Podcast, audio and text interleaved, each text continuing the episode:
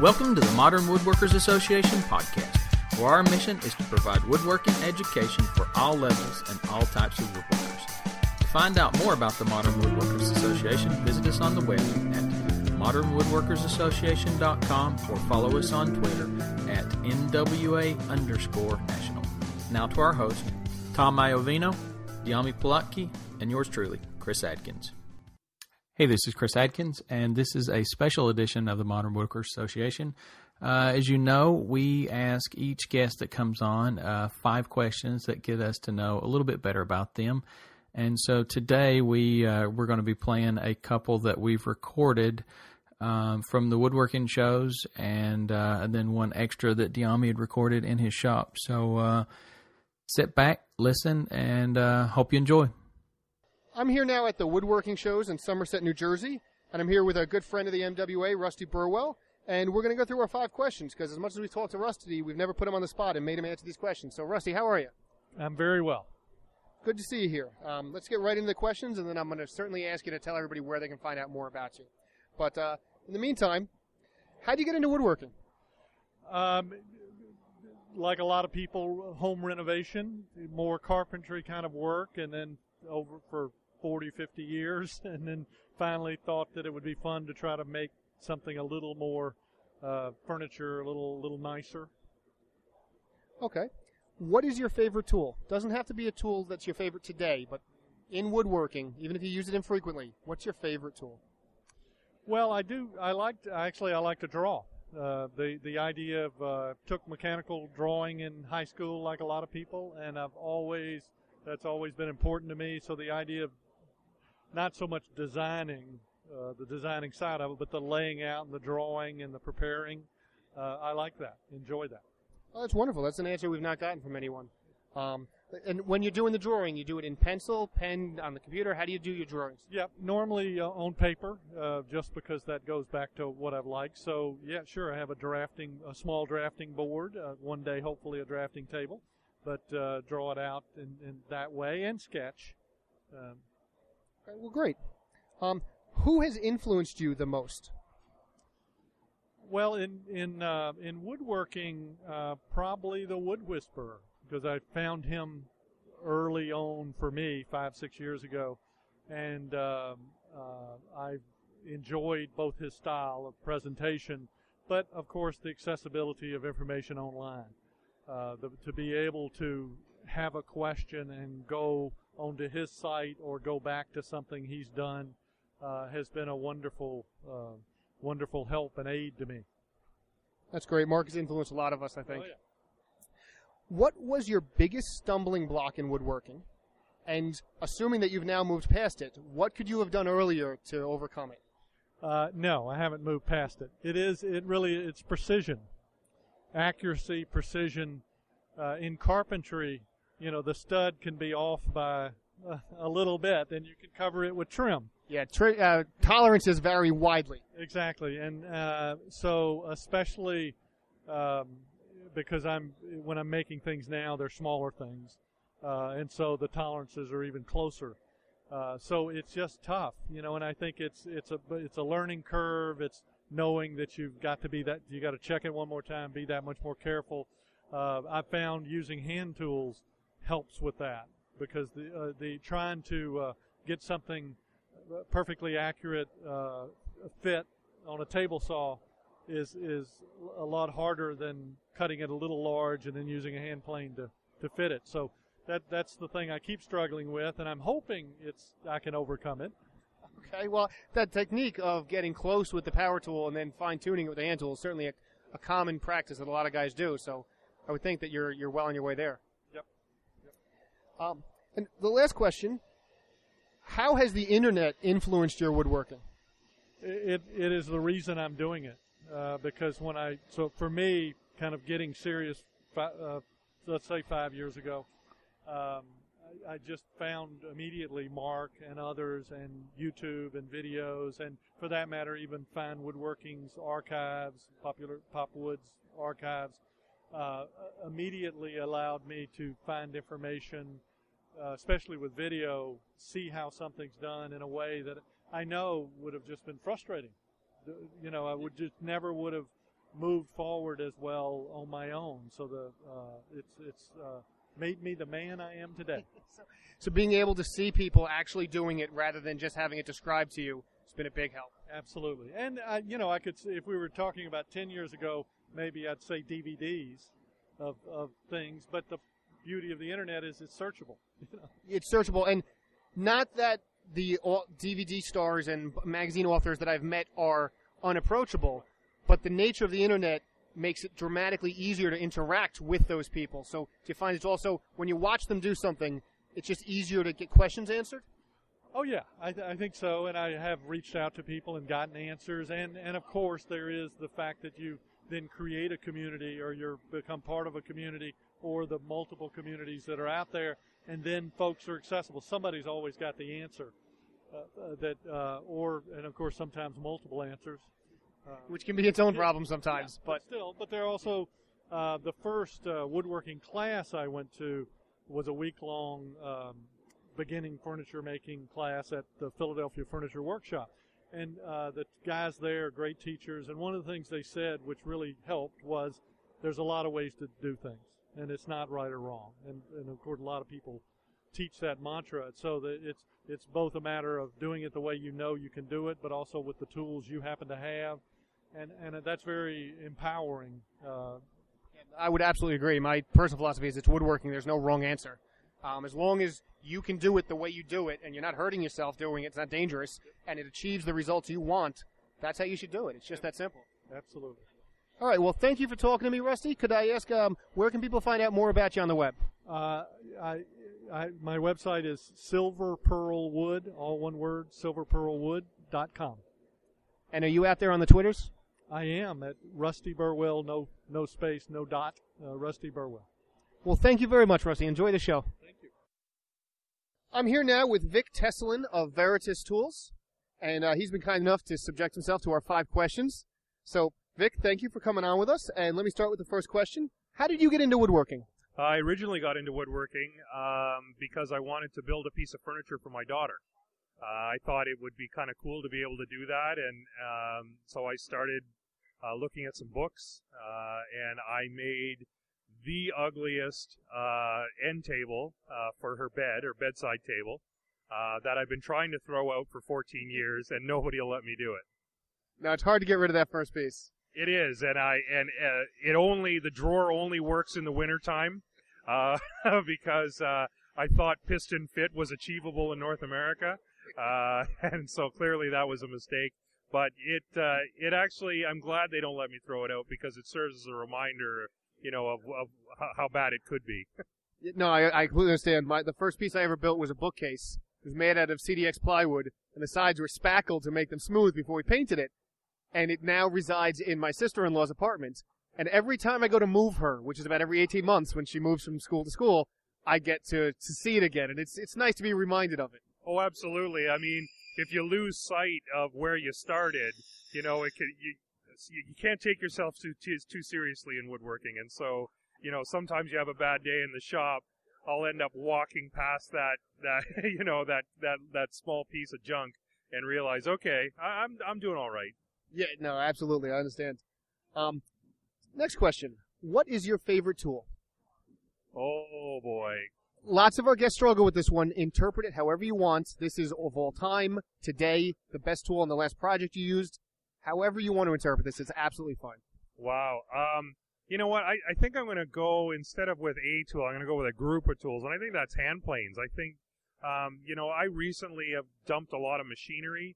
I've gotten rid of a table saw. I've gotten rid of a joiner, and all with the mind of doing more of it with hand planes. And so, I don't know. Like, I mean, as far as a favorite hand plane, I think the one I have the most fun with is my plow plane. And I can't really articulate why. Every time I use it, I end up with a smile on my face. And I don't know if that's weird or not. It probably is, but. Anyway, I love my jack plane, my low angle jack. Well, I don't think that's weird at all. I think we all have that kind of tool that brings a smile to our face. But I have to ask, I understand the affection for hand planes, but dumping the joiner, doesn't that mean that you're now doing all the grunt work of your initial flattening by hand? Yeah, you're right. And I have a really small shop. It's only 170 square feet. So I can't have, and I wasn't able to have much bigger than a 6-inch joiner. Most of the wood I'm working with is larger than 6 inches, and so I ended up flattening by hand anyway. The real thing I was worried about at the beginning was getting rid of the joiner for doing the edge work. But as I started using my joiner more and more, before I got rid of it, I just started using my joining plane a little bit more, and then it got to the point where I went months without turning on the joiner. And I thought, well, now's the time. So once your work pattern reached the point where you didn't need it, you knew you would be safe getting rid of it. That's right. All right. I'm going to move on to the next question. Before we do, I'm just going to say my shop's roughly that big. I have a one-car garage, and I have an 8-inch joiner in it. So you just need to be more creative in how you fit your tools in. But let's move on to the next question. Okay. In your woodworking, who has influenced you the most? Oh, boy. You know, I was really fortunate to go to Rosewood Studio into to a private school, and within that we had a lot of woodworkers that came in, guys like Garrett Hack and Michael Fortune, Adrian Ferrazzutti, and even the owner of the school, Ron Barter. I mean, these guys all are incredible woodworkers, and so I was really fortunate to have been in that environment. And so, you know, those names I named there, I mean, that's, you know, that's just the start of it. And every one of them, because a lot of those guys are completely different. You know, Michael Fortune does incredible work and uses a lot of machine techniques. Garrett Hack, you know, the other end of the spectrum, does a lot of hand tool stuff. So I basically was able to take from that individual traits that I liked about their woodworking and apply it to my own woodworking. So, but you know, you can't really say, like, you can't really have this conversation without talking about somebody like James Krenov. Now, don't get me wrong, I mean, I don't sit in lotus position in front of my wood and listen to what it wants to be made into. But what he did teach me is the sensitivity to color and grain and patterns. And I think that's what, you know, a lot of people don't mention that, you know, that's really what he was into. And he, you know, his cabinet on stand, yeah, you saw it over and over and over again. But what a lot of people missed was that subtle harmony and grain, that subtle light and dark, you know, coming together. That really influenced me a lot. And it's almost ruined me. I can't just build something, you know, and not pay attention to that, because if the grain doesn't look right, it doesn't look good to me.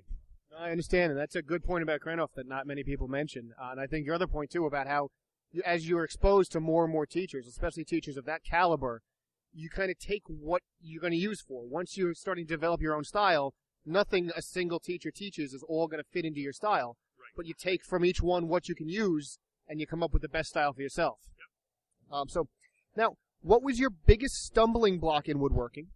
And assuming that you've moved past it, could it have been avoided? If not, just share the problem with us, and maybe we can help you out. Yeah, I think for me, it was sharpening.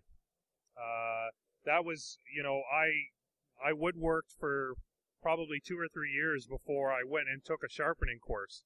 And I didn't know what sharp was. I didn't really understand. I didn't know that you needed to sharpen stuff, really. I thought chisels were good out of the box, you know.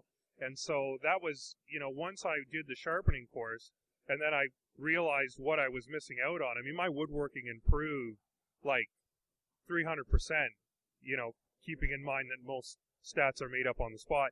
But I mean, that's, you know, I always say, like, if you can learn to sharpen right off the bat, you know, and I mean, there's so many options out there now to learn how to sharpen, and whether it's freehand or whether it's, or with a jig or with a machine or whatever, I mean, you know, there's an option for every price point and every skill level.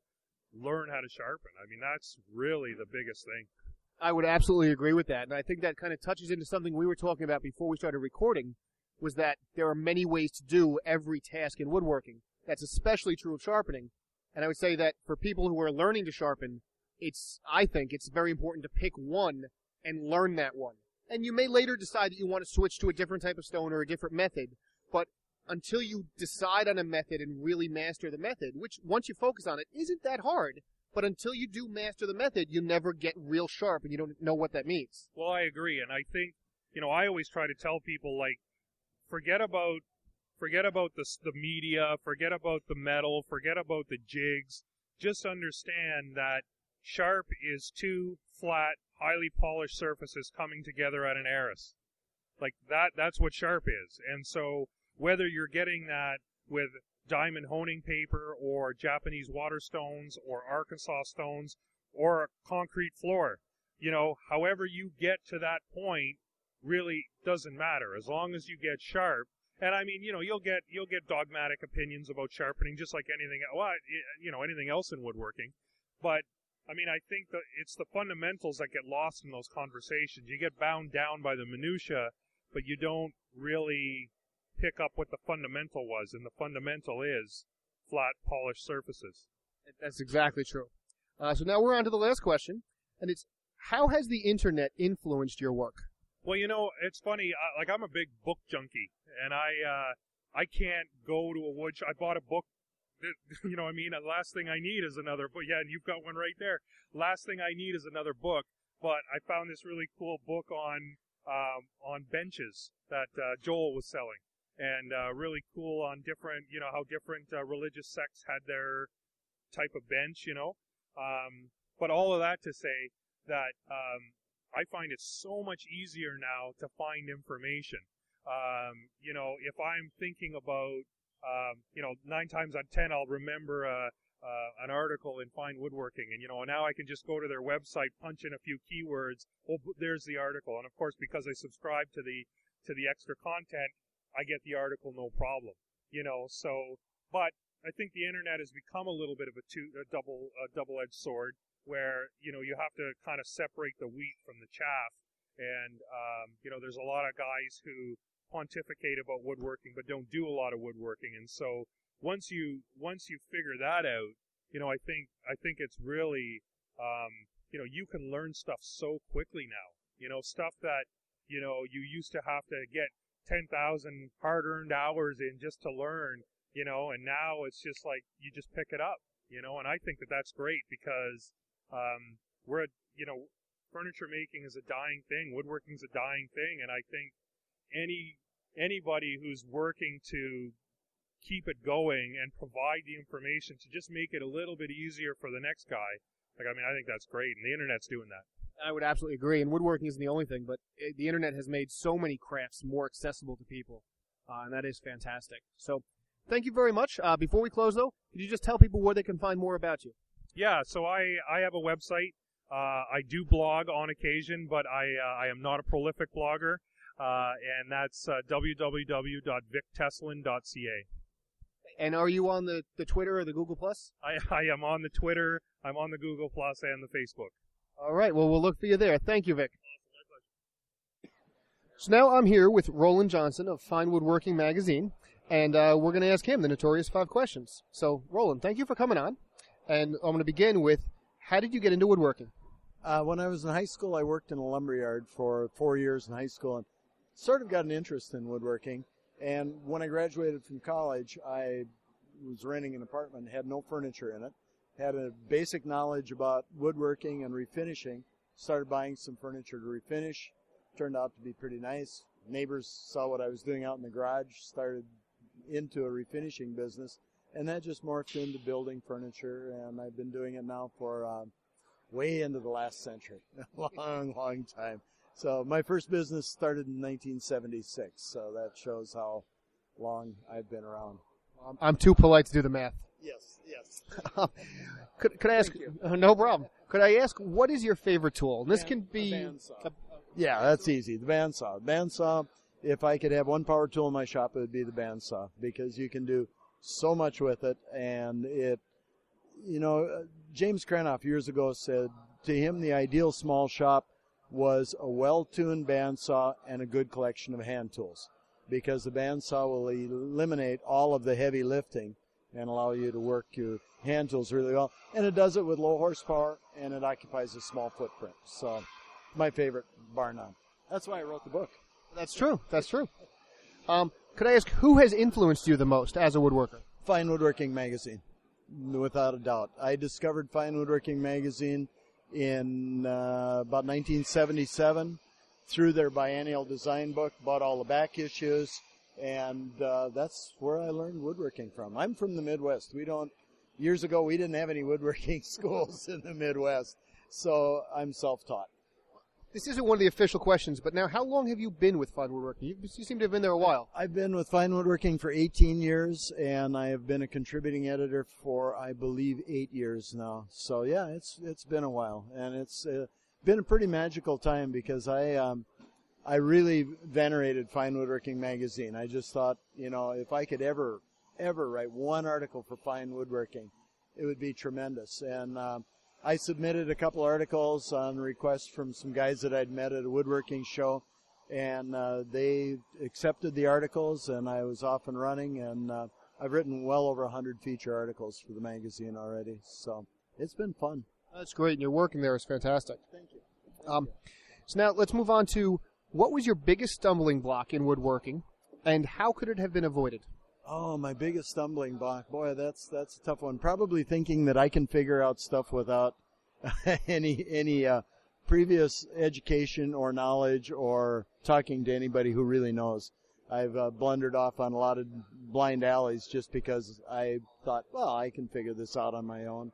And so learning from someone who's gone before is really important. So that probably was my biggest stumbling block. Okay, and that makes sense. And now the last question, how has the internet influenced your woodworking? Well, obviously, I write a lot. So that has really made a big difference because I can be in direct contact with a lot of people a lot quicker.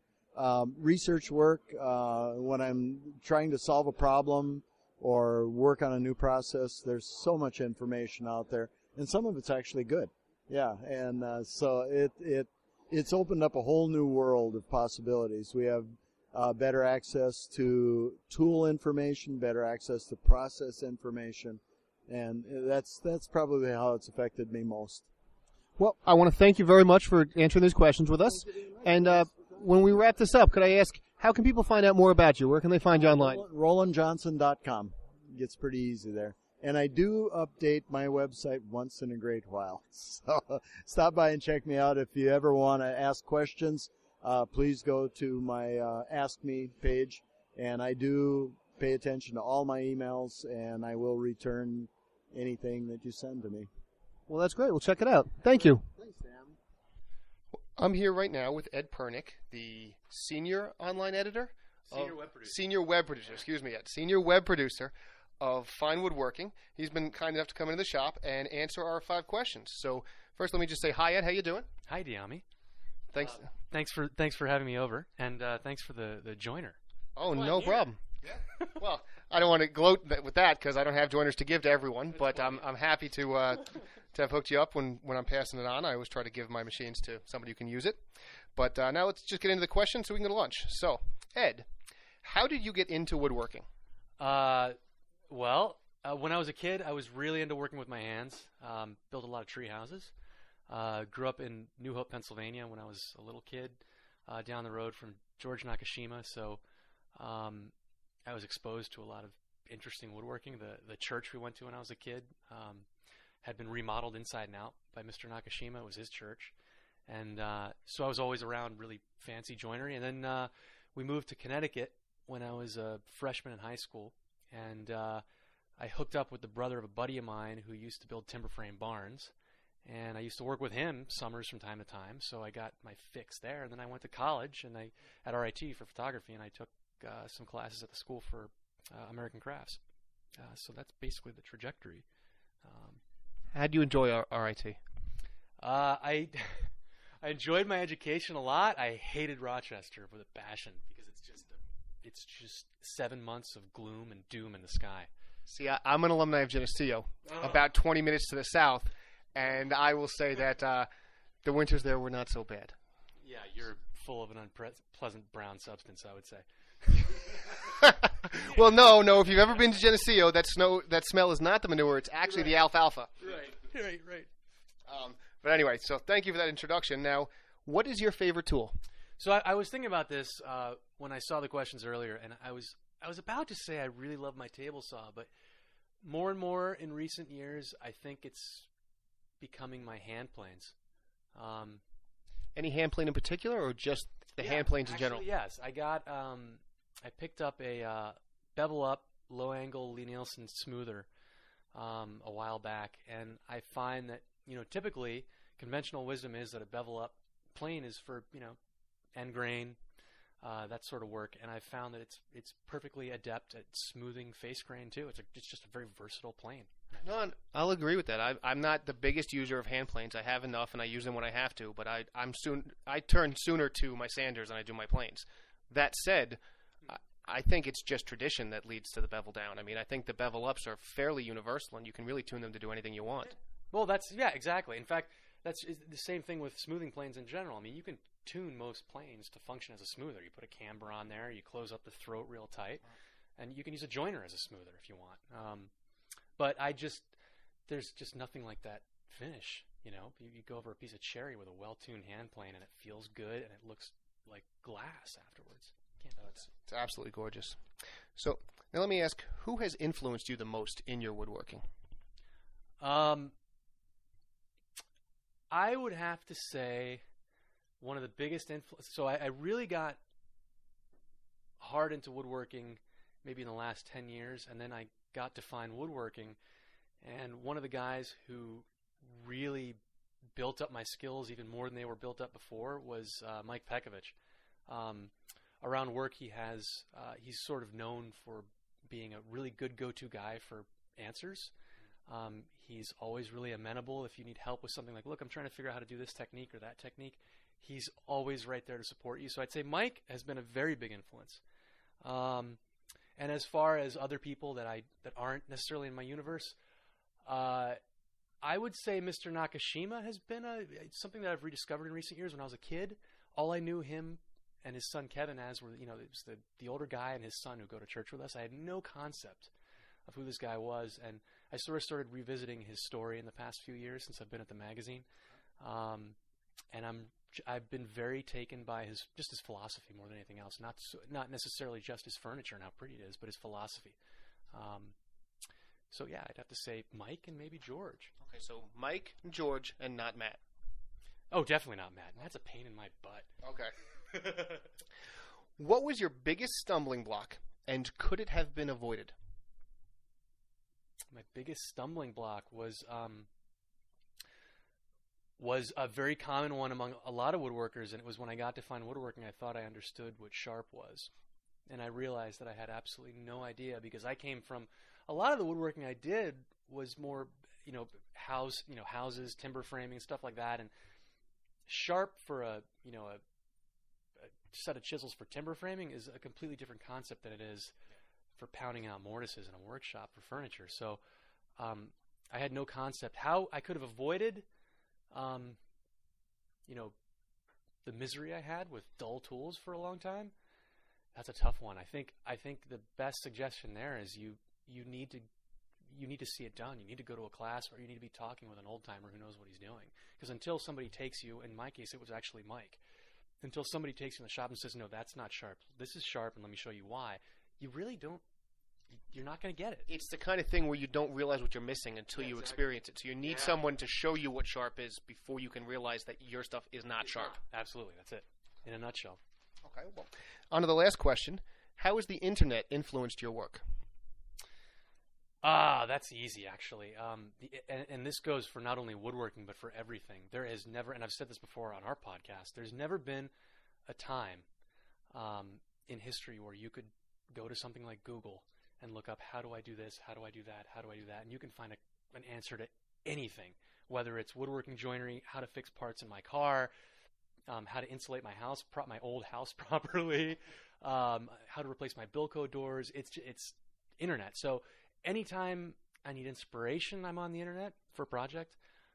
Anytime I'm stuck with a technique, I'm on the internet, or I'm in Mike's Cube, truth be told. But it's just using it as a fountain of knowledge. That's the biggest thing for me. It's just a fountain. It's like a big encyclopedia. It's awesome. That it is. That it absolutely is. So thank you for coming in and talking with me. And now, just can you tell people where they can find more about you, pimp any projects you have going on? Well, you can find me at finewoodworking.com. We have our own podcast called Shop Talk Live, and you can find that at shoptalklive.com. But I'm all over Fine Woodworking's website, so you can't really miss me. And I'm also on Facebook. You can find me there. And I'm also, my email is public knowledge. It's epernick@taunton.com. All right. Well, thank you, Ed. I've had a nice time talking to you, and thank you for stopping by. All right. Likewise, Deami.